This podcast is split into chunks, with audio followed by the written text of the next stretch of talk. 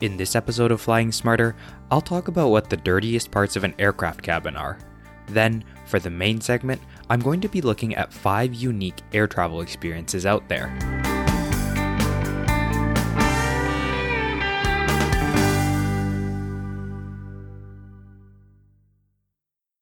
Welcome to episode 31 of Flying Smarter, the podcast that explores the fascinating world of air travel to help you become a smarter and savvier traveler. Let's get started.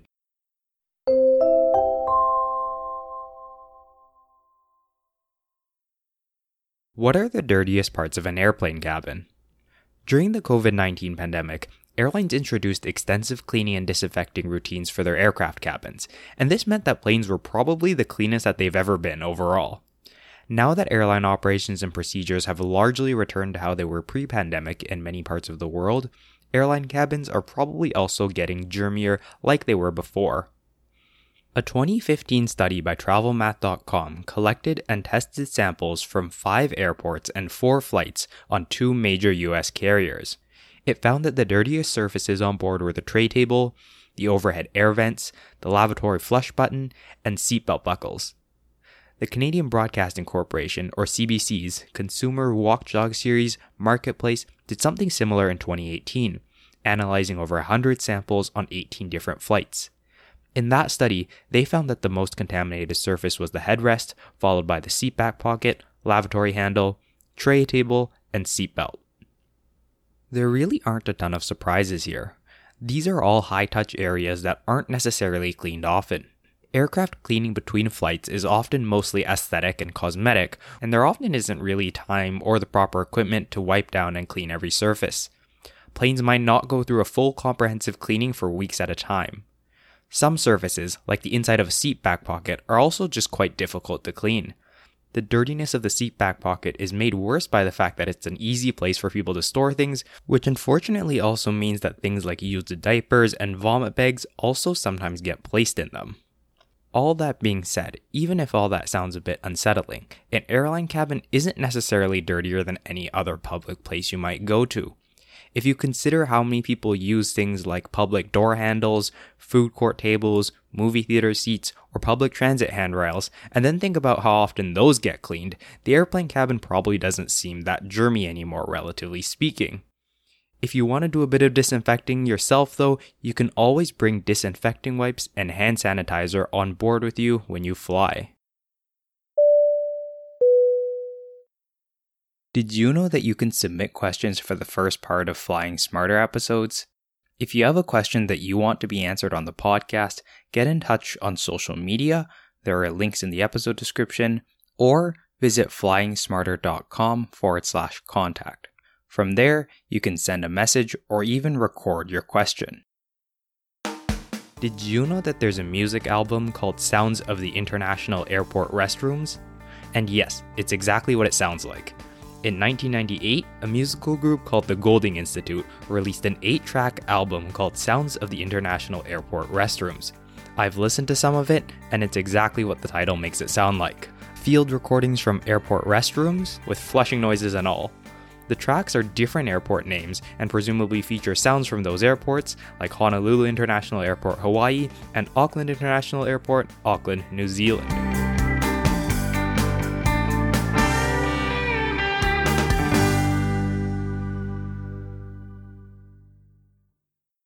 In this main segment, I'm going to be doing something a little bit different. Instead of focusing on one topic or speaking with one guest, I want to share five different unique experiences in air travel. I've actually thought of a lot more than the five of these, and I thought it would be interesting to talk about them on Flying Smarter, but I haven't really had a good way to share them on the podcast until now. Of course, I'm hoping that these tidbits will be informative and interesting, but I also hope that they inspire you a bit to both travel more and to better enjoy and appreciate the air travel experience. The first one that I want to talk about is the United Airlines Island Hopper. The Island Hopper is a route between Honolulu and Guam that stops at several small islands in the Marshall Islands and the federated states of Micronesia, both of which are independent countries. The route is famous among aviation enthusiasts due to its remoteness and uniqueness, but it's also a lifeline for locals.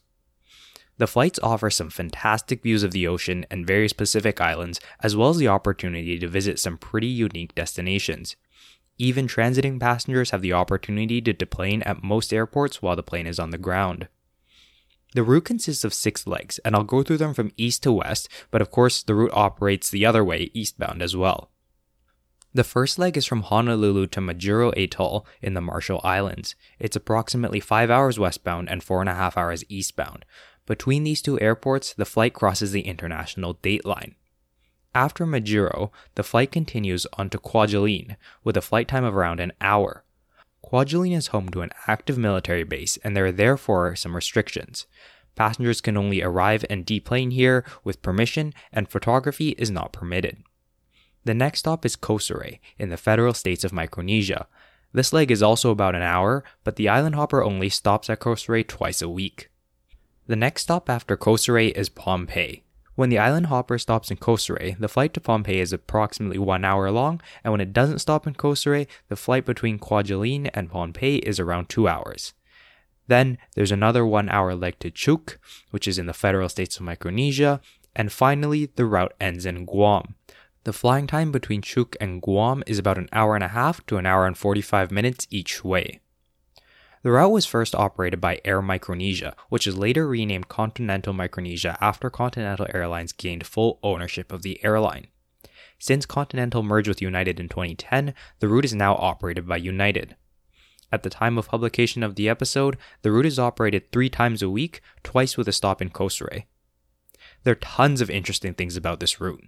While some passengers take the route for the sake of experiencing the flight, it's also possible to visit many of the islands as a tourist. However, there are also lots of people who rely on this route as a lifeline, including locals on the islands and US military personnel. Not only is it an important means of transportation for people, but the flights carry important cargo as well. For example, between Chuuk and Guam, dozens of coolers are generally loaded into the cargo hold.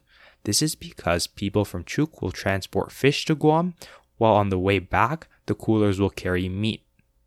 Because of the remoteness and the uniqueness of the route, there are also some operational complexities.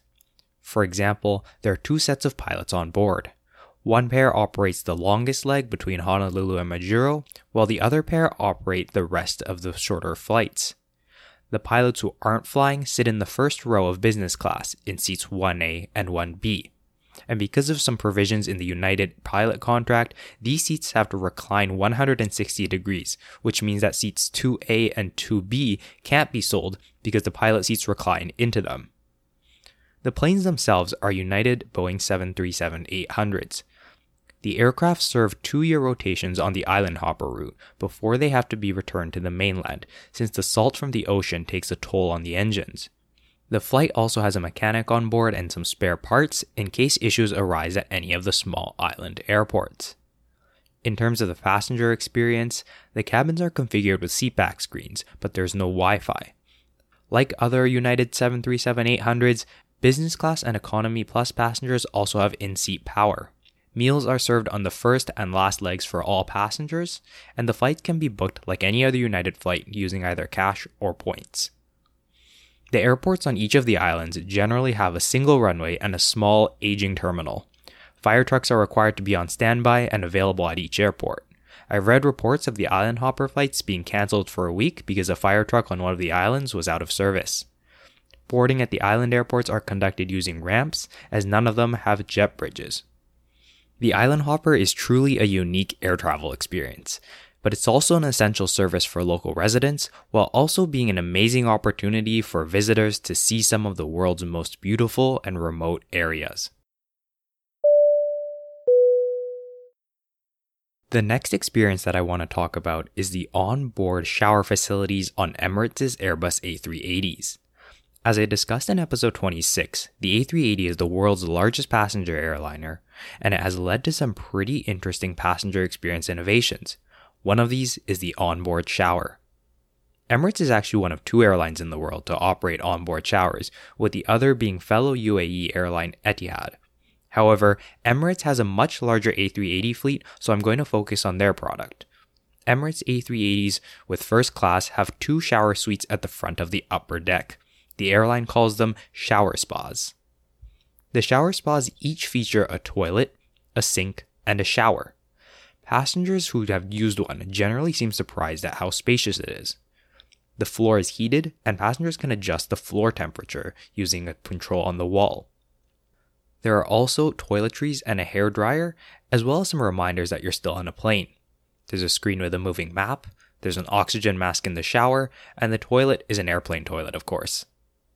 When there's turbulence, there are speakers in the shower spa that will tell you what to do. The good news is, you don't have to return to your seat in the middle of a shower.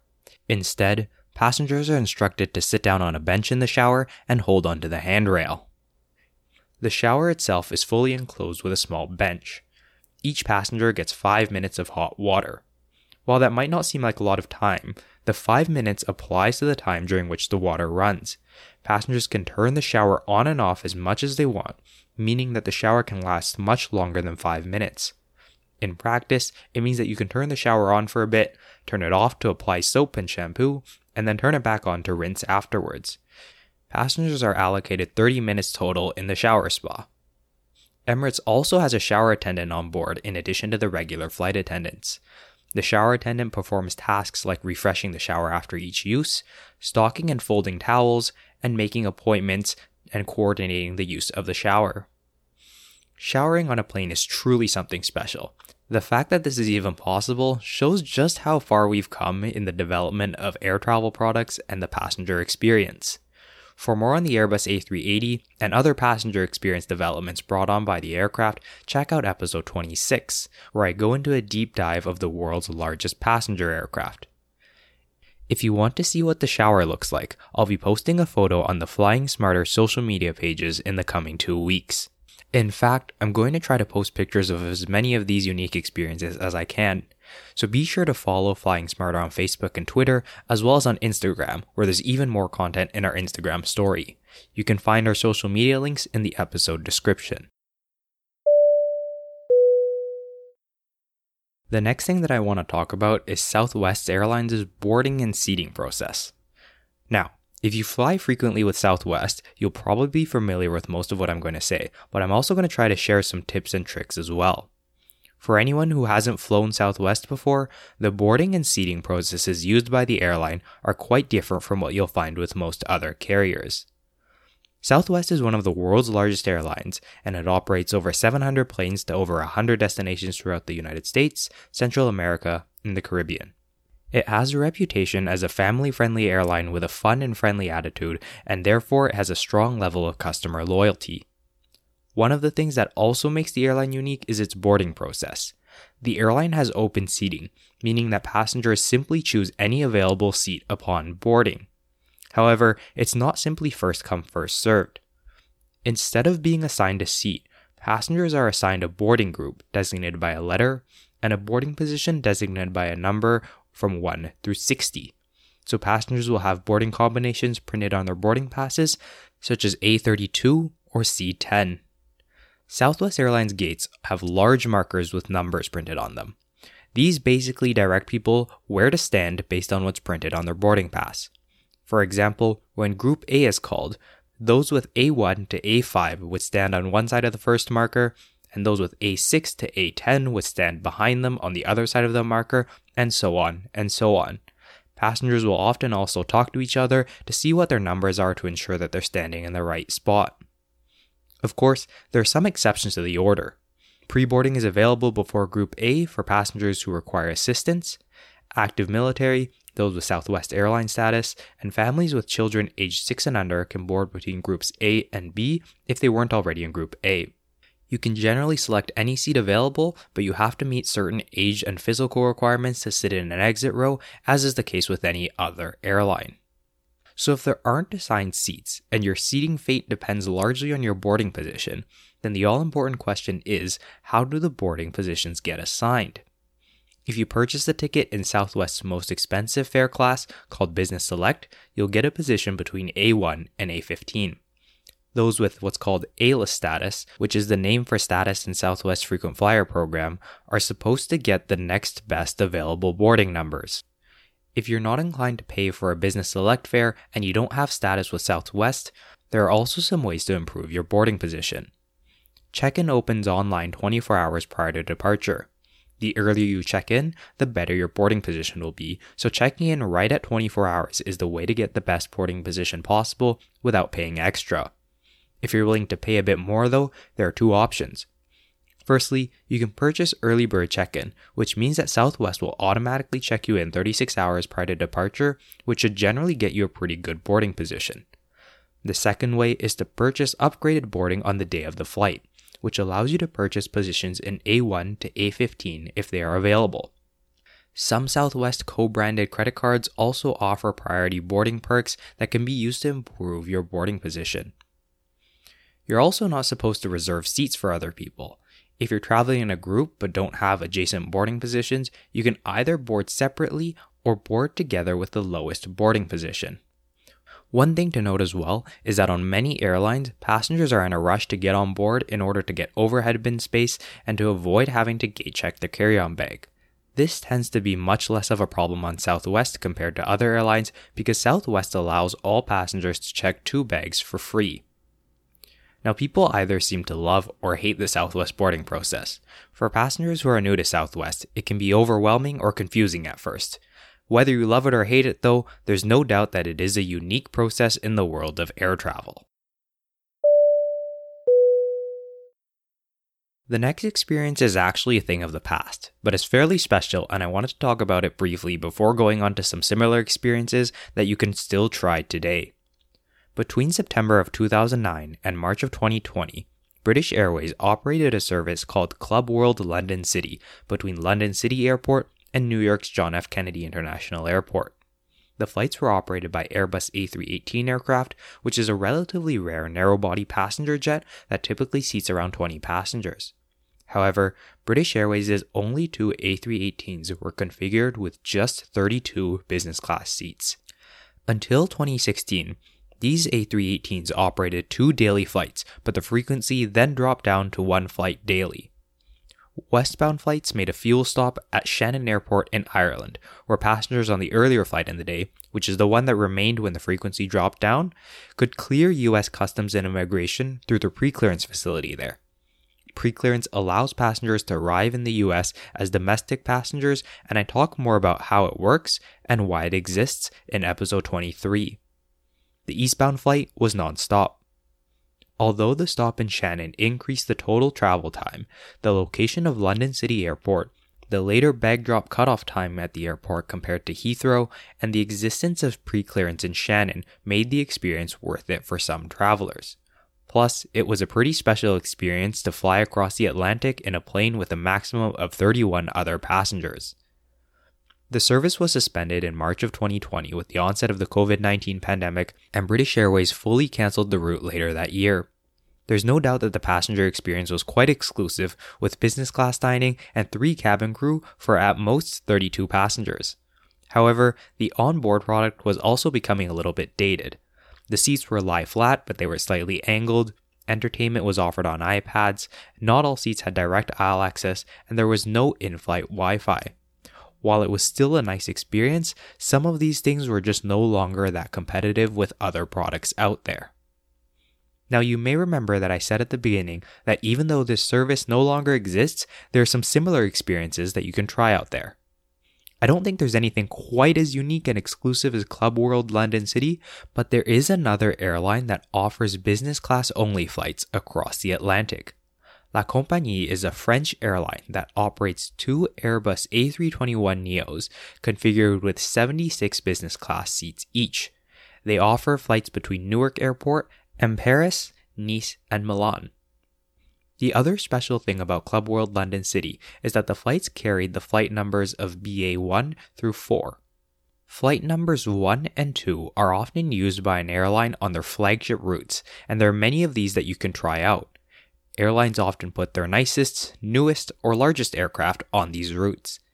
Examples of flight number 1 include American Airlines Flight 1 from New York JFK to Los Angeles, Qantas Flight 1 from Sydney to London Heathrow with a stop in Singapore, and WestJet Flight 1 from Calgary to London Gatwick. The final experience that I want to talk about today is JetBlue Mint Dining.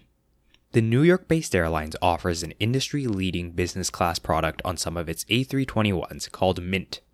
When Mint was first launched in 2013, JetBlue became one of the first airlines to offer lie flat seats on a narrow body aircraft, and the product became one of the most competitive in the transcontinental US market. Mint is available on JetBlue's transatlantic flights, as well as some transcontinental routes such as Boston to San Francisco and Los Angeles to New York mint can also be found on some Caribbean routes. The unique experience that I want to talk about is the food. Many airlines offer fantastic catering in their premium cabins, but JetBlue has a concept that allows the airline to differentiate itself. A typical business class meal on an airline consists of an appetizer with maybe a second choice of appetizer, a selection of two to five main course options, depending on the airline and the route, and one or two dessert options. Of course, the offerings vary by airline, but generally speaking, the major decision for passengers is a choice of main course. With JetBlue, however, they've come up with an interesting concept.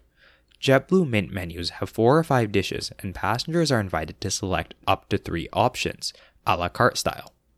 Not only does this make each meal very customizable, but it's also a fun way for the airline to stand out. To give you an example, the eastbound lunch and dinner options for February and March of 2023, when this episode is being published, are two different types of salad, a kale and spinach lasagna, chicken Milanese, and lamb shoulder. Passengers then get vanilla gelato served as a dessert with strawberry jam and devil's fruit cake crumb. On transatlantic flights, a second lighter meal is also served. On eastbound flights from February to April of 2023, for example, Passengers can choose two out of three breakfast small plates, with the choices being strawberries, coconut yogurt, and a smoked salmon frittata. This has been a particularly enjoyable main segment to put together as I got to talk about passenger experience and explore a whole bunch of different things. I've been wanting to tell you about experiences like these for a while, and I'm glad I found a way to do so. Hopefully, you found them as interesting as I do and have found some usefulness or inspiration from them. I would love to do another episode like this down the line since I have more ideas of unique air travel experiences that I'd like to share. I'm always open to feedback, so feel free to reach out to me via social media or our website at flyingsmarter.com. There are lots of things that I talked about in this episode that you may want to see visually, so I'll be sharing photos on Flying Smarter social media accounts over the next two weeks.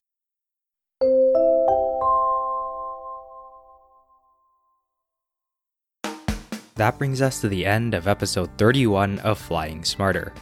Please take a minute and follow us on social media, as that's where I'll be posting photos to show you some of the things that I talked about during this episode. It's also where you'll find things like podcast updates and sneak peeks on a regular basis. Flying Smarter is on Facebook and Instagram at Flying Smarter and on Twitter at Flying underscore Smarter. Thank you so much for listening, and I'll talk to you again soon.